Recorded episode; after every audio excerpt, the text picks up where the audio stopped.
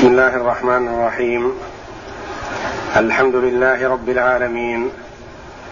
والصلاة والسلام على نبينا محمد وعلى آله وصحبه أجمعين. وبعد. أعوذ بالله من الشيطان الرجيم. وإذا ما أنزلت سورة فمنهم من يقول أيكم زادته هذه إيمانا؟ فأما الذين آمنوا فزادتهم إيمانا وهم يستبشرون. وأما الذين في قلوبهم مرض فزادتهم رجسا إلى رجسهم وماتوا وهم كافرون. يقول الله جل وعلا وإذا ما أنزلت سورة فمنهم من يقول أيكم زادته هذه إيمانا؟ فأما الذين آمنوا فزادتهم إيمانا وهم يستبشرون. وأما الذين في قلوبهم مرض فزادتهم رجسا إلى رجسهم وماتوا وهم كافرون. وإذا ما أنزلت سورة ما المراد بالسورة؟ سورة من سور القرآن. إذا أنزل الله جل وعلا على عبده ورسوله محمد صلى الله عليه وسلم سورة من سور القرآن. انقسم الناس نحوها قسمين.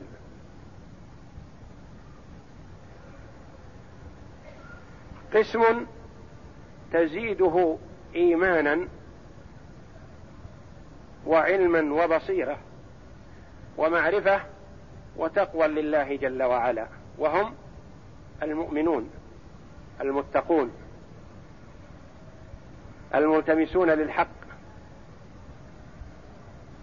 المتبعون للرسول صلى الله عليه وسلم المصدقون له. وقسم تزيدهم الآيات النازلة والسور النازلة كفرا إلى كفرهم وشكا إلى شكهم وريبا إلى ريبهم. من هم؟ وهل الآيات النازلة والسور النازلة من الله جل وعلا تزيد في الكفر؟ نعم. المؤمن تزيده إيمانا والمنافق تزيده شك وريب. فيزداد بذلك كفرا. وإذا ما أنزلت سورة فمنهم من هم الضمير في منهم يعود إلى من؟ إلى المنافقين. لأن الكلام في أغلب هذه السورة عن المنافقين. فمنهم من يقول يقول لمن؟ يقول بعضهم لبعض أو يقول بعضهم لضعاف المسلمين.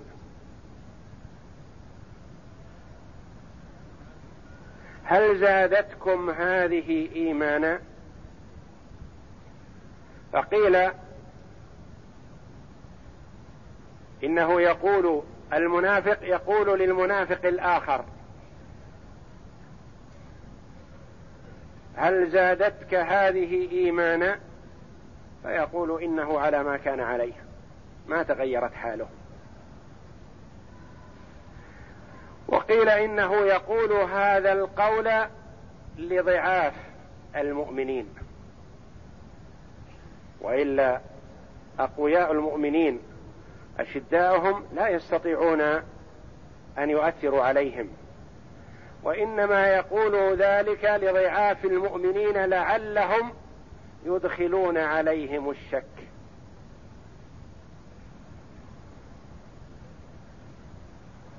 بقصد التأثير عليهم وزعزعة الإيمان في نفوسهم. فمنهم من يقول أيكم زادته هذه إيمانا؟ أجاب الله جل وعلا. وبين سبحانه بأنه بنزول السورة قسم تزيده إيمانا وقسم تزيده كفرا وشكا وريب.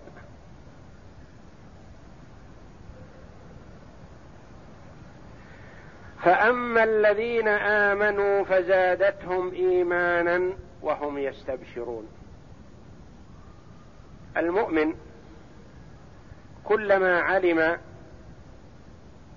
زيادة علم لم يعلمه من قبل ازداد إيمانه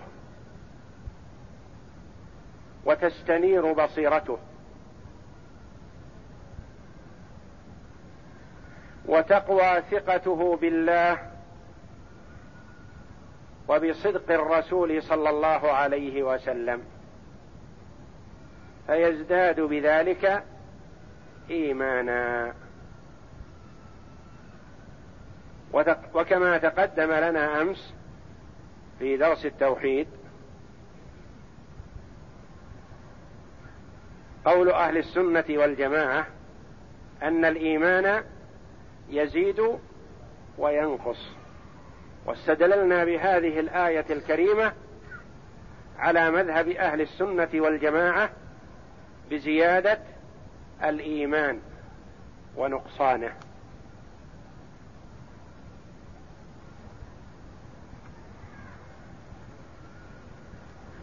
فأما الذين آمنوا فزادتهم إيمانا وهم يستبشرون يفرحون ويسرون بنزول السور من الله جل وعلا على محمد صلى الله عليه وسلم.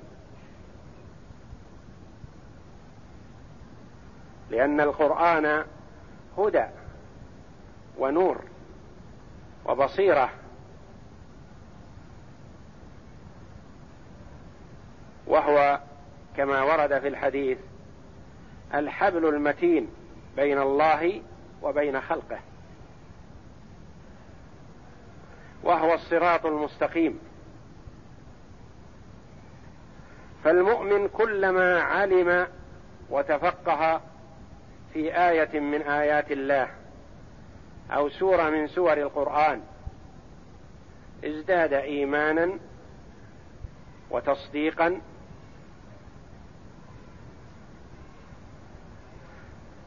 فيستفيد من ذلك ويفرح ويسر. فزادتهم إيمانا وهم يستبشرون. وأما الذين في قلوبهم مرض مرض المراد بالمرض هنا المرض البدني أم المرض القلبي الروحي؟ والمرض القلبي سمي بهذا الاسم مرض لأن المرض في البدن فساد فيه. المرض في البدن فساد فيه.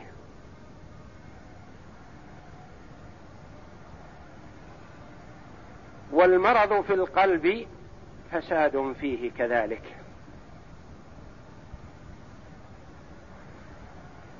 والمرض ورد مرض القلب في القرآن على نوعين مرض شهوة ومرض شبهة وشك. فأي النوعين ما دلت عليه هذه الآية؟ فأما الذين في قلوبهم مرض فزادتهم رجسا إلى رجسهم. مرض الشبهة والشك. وهناك مرض آخر يقال له مرض الشهوة وهو أخف من مرض الشك والريب. وكلاهما مرض لكن ذاك مرض غير مخرج من الملة. وهذا المرض مرض النفاق مخرج من الملة والمنافقون في الدرك الأسفل من النار.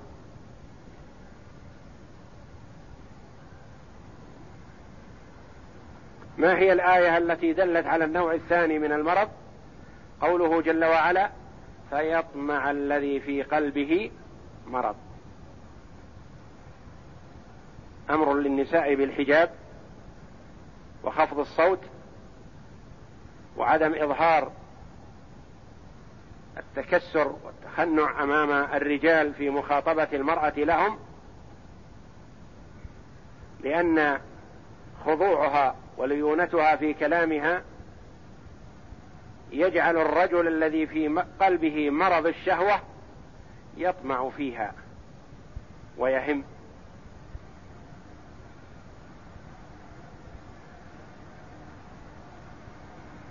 ولا يخضعن بالقول فيطمع الذي في قلبه مرض. ذاك مرض الشهوة.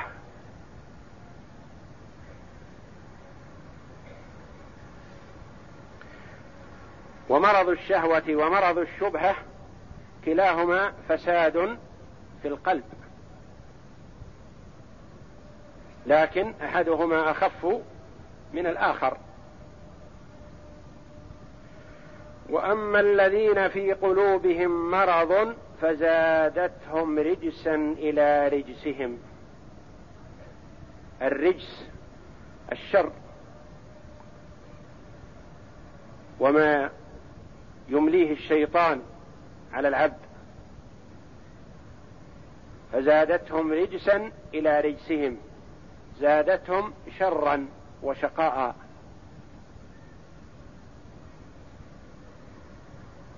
هم متلبسون بالرجس اولا. فيهم النفاق وفيهم الشك والريب. لكن بنزول السور المتتابعة لا يؤمنون بها ويكفرون بها فيزدادون كفرا إلى كفرهم. وأما الذين في قلوبهم مرض فزادتهم رجسا إلى رجسهم وماتوا وهم كافرون. يعني استمروا على ما كانوا عليه من الكفر والشك والريب حتى ماتوا على كفرهم فلم يتوبوا منه. وهذا إخبار من الله جل وعلا عما يقوله بعض المنافقون لبعض عما يقوله بعض المنافقين لبعض حين نزول الآيات. وسواء حضروا نزولها أو لم يحضروا.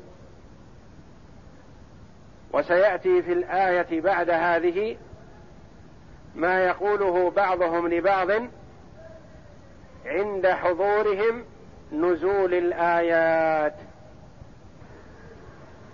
ودلت هذه الآية الكريمة على صحة مذهب أهل السنة والجماعة في أن الإيمان يزيد وينقص يزيد بالطاعة وينقص بالمعصية. فكلما أقبل المرء على طاعة الله واجتهد في الأعمال الصالحة وأكثر من ذلك زاد إيمانه وقويا. وكلما وقع المرء في المعصية والمخالفة فإنه يضعف إيمانه بحسب تمكن المعصية من نفسه. حتى يضعف بالكلية أو يضمحل بتراكم الأعمال السيئة. فمنهم من يقول أيكم زادته هذه إيمانا؟ أيكم زادته أي هذه نعربها مبتدا وجملة زادته إيمانا خبره والجملة من المبتدا والخبر هي مقول القول فمنهم من يقول ماذا يقول؟ أيكم زادته هذه إيمانا. بسم الله. أعوذ بالله من الشيطان الرجيم.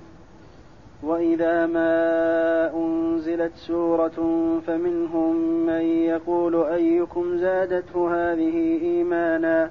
فأما الذين آمنوا فزادتهم إيمانا وهم يستبشرون. وأما الذين في قلوبهم مرض فزادتهم رجسا إلى رجسهم وماتوا وهم كافرون. قال العماد بن كثير رحمه الله تعالى يقول تعالى وإذا ما أنزلت سورة فمن المنافقين من يقول أيكم زادته هذه إيمانا؟ أي يقول بعضهم لبعض أيكم زادته هذه هذه السورة إيمانا؟ قال الله تعالى فأما الذين في فأما الذين آمنوا فزادتهم إيمانا وهم يستبشرون. وهذه الآية من أكبر الدلائل على أن الإيمان يزيد وينقص كما هو مذهب أكثر السلف والخلف من أئمة العلماء. بل قد حكى غير واحد الإجماع على ذلك وقد بسط الكلام على هذه المسألة في أول شرح البخاري رحمه الله. وأما الذين في قلوبهم مرض فزادتهم رجسا إلى رجسهم أي زادتهم شكا إلى شكهم وريبا إلى ريبهم كما قال تعالى وننزل من القرآن ما هو شفاء. الآية ما هو شفاء ورحمة للمؤمنين ولا يزيد الظالمين إلا خسارا. فهو شفاء ورحمة للمؤمنين ويزيد الظالمين خسارا وهلاكا. نعم.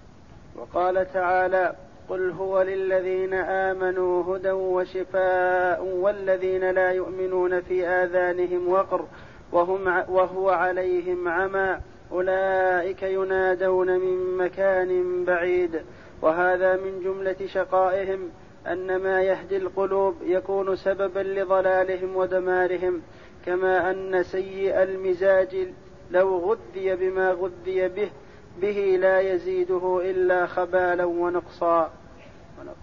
والله أعلم وصلى الله وسلم وبارك على عبده ورسول نبينا محمد وعلى آله وصحبه.